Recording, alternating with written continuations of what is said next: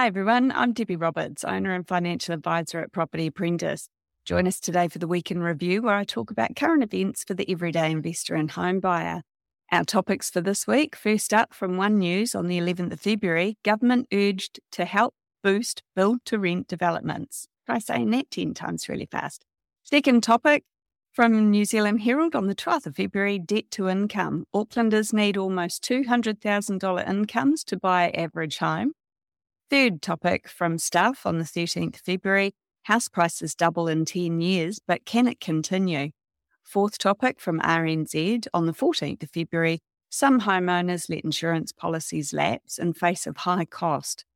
In topic number five from the Mortgage Mag on the 13th of February, New Zealanders' adjustment to higher rates about 80% complete, RBNZ.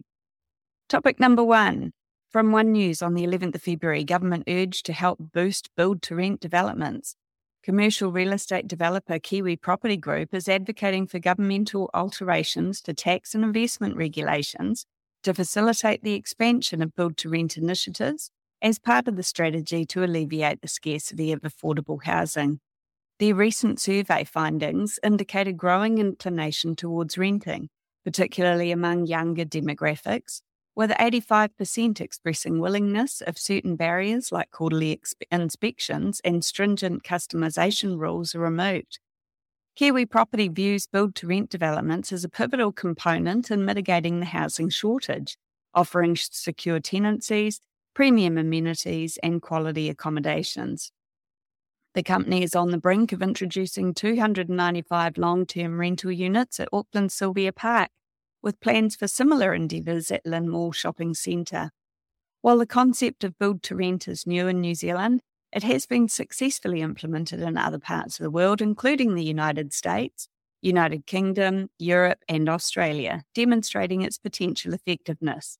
Simplicity, a KiwiSaver provider, is also expanding into the build to rent sector with a proposed 330 unit complex in Remuera. While applauding local investment in such ventures, Kiwi Property underscores the necessity of loosening overseas investment regulations and offering incentives, citing Australia's strategy of doubling depreciation rates for build to rent ventures as a pertinent example. So I think, you know, great that we've got these build to rent developments happening. That's certainly going to ease the pressure on the rental stock, especially in Auckland, where there's a, a critical shortage of rental properties available at the moment. However, I think my personal opinion is there's always going to be a need for private property investors. Not everyone wants to rent in a big apartment complex. So, you know, the good things about the ones that are being built is that they're close to transport hubs and obviously being close to Sylvia Park, for example, that gives good access to supermarkets and shops as well for the people that are renting there. But like I said, not everyone wants to rent in an apartment building. And I mm. think with the relaxing of some of the rules around private landlords, that's going to help boost the available rental properties for the tenants in this country as well, because about a third of our population rent the, ho- the homes that they live in. So, second topic for this week in review from New Zealand Herald on the 12th of February debt to income. Aucklanders need almost $200,000 incomes to buy the average home. Aucklanders might need to earn at least $172,000 annually to purchase an average priced house under the Reserve Bank's upcoming debt to income lending rules, which are expected to be implemented later this year. Nationally, buying an average price home could require an income of $154,697, which is $27,000 more than the typical Kiwi household income. The new rules aim to cap borrowing for most owner occupiers and first home buyers at six times their annual incomes to help stabilise house prices relative to incomes. While these requirements may seem stringent, they could prevent another significant surge in house prices, aligning price growth more closely with income growth. Based on CoreLogic's Auckland average house price of $1,289,768, buyers putting down a 20% deposit would need a $1,031,814 bank loan, translating to an annual income requirement of 171,969 under the new rules. Investors, however, could borrow up to seven times their annual income. Despite potential challenges, opportunities for lower income home buyers may still exist, such as considering new build houses, which could be exempt from the new rules to encourage construction. Yet some industry experts express concerns about the rules' impact, suggesting that they could limit borrowing flexibility and slow down property investment, particularly during periods of low interest rates when the rules are expected to have the most significant effect. So, my advice to first home buyers is that you don't have to buy the average house in Auckland. You know, start smaller and build your way up to that potentially, especially if you're not a particularly high income. You don't want to strangle yourself with a million dollar mortgage. That's crazy, crazy. If you'd like to learn more about investing in property, join me at one of our free events called How to Succeed with Property Investing. I'll discuss strategies for successful investing from my perspective as a financial advisor and experienced investor, available live online or in person. Check out propertyapprentice.co.nz for upcoming dates and register today. We don't sell property, so it's all about increasing your knowledge to reduce your risk. We create smarter property investors. If you've already been to one of our free events and would like to find out more about how we can help you to reach your financial goals, you can also book a no obligation phone call or meeting with my husband, Paul Roberts, via the website. Third topic for this week in review from Stuff on the 13th of February House prices double in 10 years, but can it continue? House prices across New Zealand experienced a significant surge over the past decade, with average asking prices in 12 out of 19 regions doubling in value from 2014 through to 2023 according to data from realestate.co.nz. In regions like the Hauraki Gulf Islands and Kawerau, prices saw remarkable increases with growth rates exceeding 170%. However, economists warn against the likelihood of a similar surge in the coming decade, citing affordability concerns and market dynamics.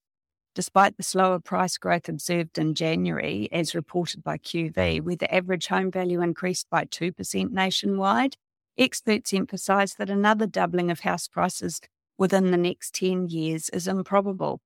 Factors contributing to this scepticism include stretched affordability levels, regulatory interventions, and current economic conditions. So, my take on that is you know, people have always said house prices can't continue to increase the way that they have been, and yet they have over the last few decades. Now, I'm not saying that you should be able to expect that house prices will double every 10 years, because that's not the case. They tend to double in value every seven to 10 years, but you know, there's no guarantees when it comes to investing, is there?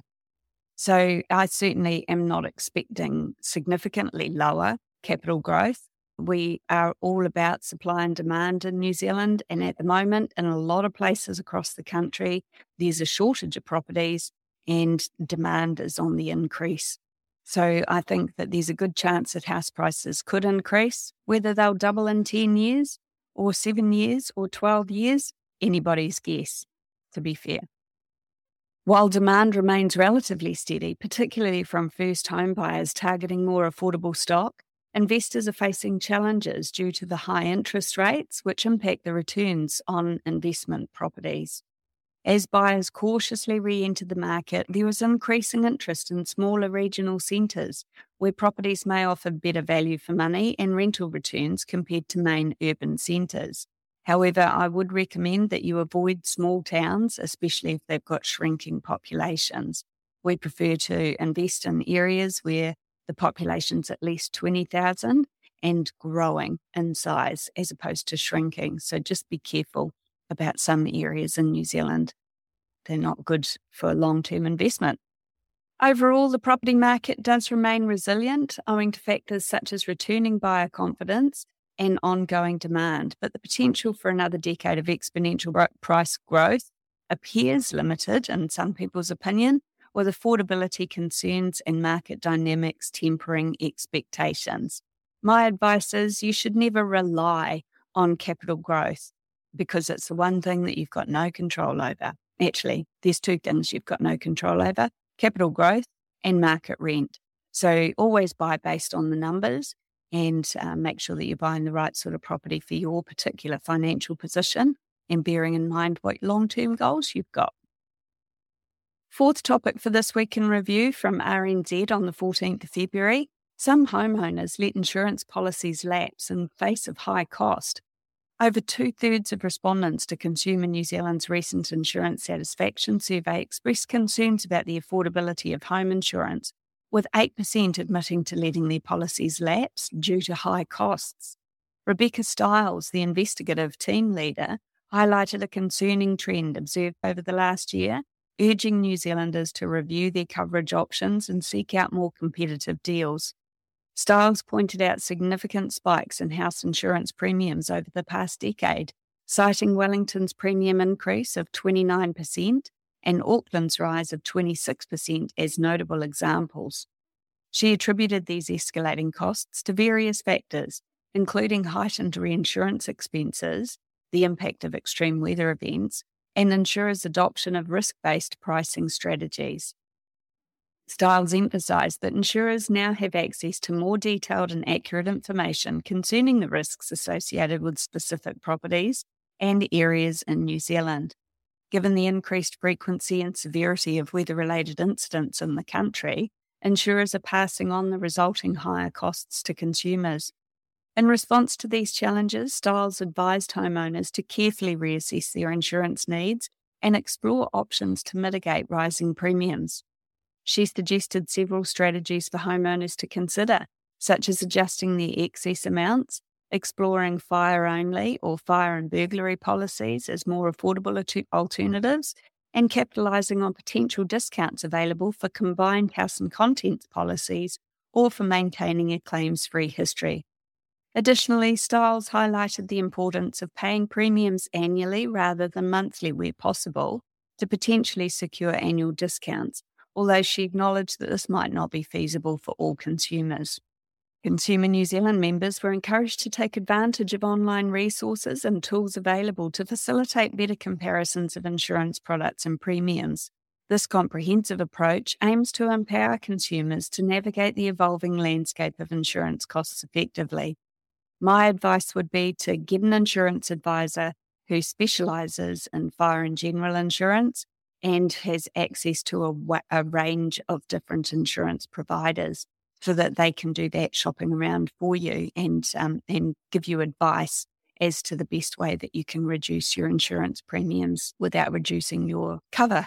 Topic number five, the mortgage mag from 13th of February. New Zealanders' adjustment to higher rates about 80% complete, according to RBNZ. New Zealanders with mortgages are around 80% through the transition to higher interest rates, according to Chris McDonald, the Reserve Bank's manager of system monitoring and analysis. This is an increase from about two thirds reported early in November. The banks have handled the transition well so far, but the Reserve Bank is keeping a close eye on the labour market as employment's a key factor in mortgage affordability. The OCR has risen from its low of 0.25 to 5.5% since October 2021, leading to an increase in one year mortgage rates from approximately 2.2% to between 7.3 and 8% for most borrowers. I do think it's important to remember that when the OCR was 0.25, that was in reaction to the global pandemic. So having one year interest rates from you know around the 2.2 to 2.5% mark was extremely abnormal for New Zealand. We've always recommended that whenever you're crunching your numbers on affordability when you're taking out a mortgage, make sure you crunch the numbers on about a 7% interest rate on principal and interest just make just to make sure that that's going to be affordable for you. At the moment, obviously, some interest rates are above that, but there's certainly, you know, we're expecting interest rates to start coming down at some stage in the near future. Deputy Governor Christian Hawkesby noted that house prices have stabilised within sustainable levels, although market activity has picked up, which could indicate future price trends. Immigration at record levels amid slowing housing construction is seen as a potential driver of continued house price inflation. Rising insurance premiums, particularly after events like Cyclone Gabrielle, have raised concerns among committee members, prompting discussions between the central bank, insurers, and banks. While arrears are rising, they remain below levels seen a decade ago, and the uptake of hardship programs offered by banks is not specifically monitored by the Reserve Bank. Whether you're seeking to diversify your investment portfolio or if you're taking your first step to generate passive income through property investing, now's a great time to be proactive. Join our How to Succeed with Property Investing free event. During these two hour workshops, we provide the most recent property market information and more. And as an experienced property investor and financial advisor, I'll share valuable insights and expert tips to help you on your journey. Our free events cater to all levels of property investors and first home buyers. I'll tell you more about how we can help our clients to achieve their financial goals as well. So if you're interested in finding out more about what we do, visit propertyapprentice.co.nz today to secure your spot and register for one of our events. Because the more you learn, the lower your risk. And just remember, we don't sell property, so there's no vested interest in those property events. Alternatively, you can book a no obligation phone call or meeting with my husband, Paul Roberts, through our website. Thanks for listening.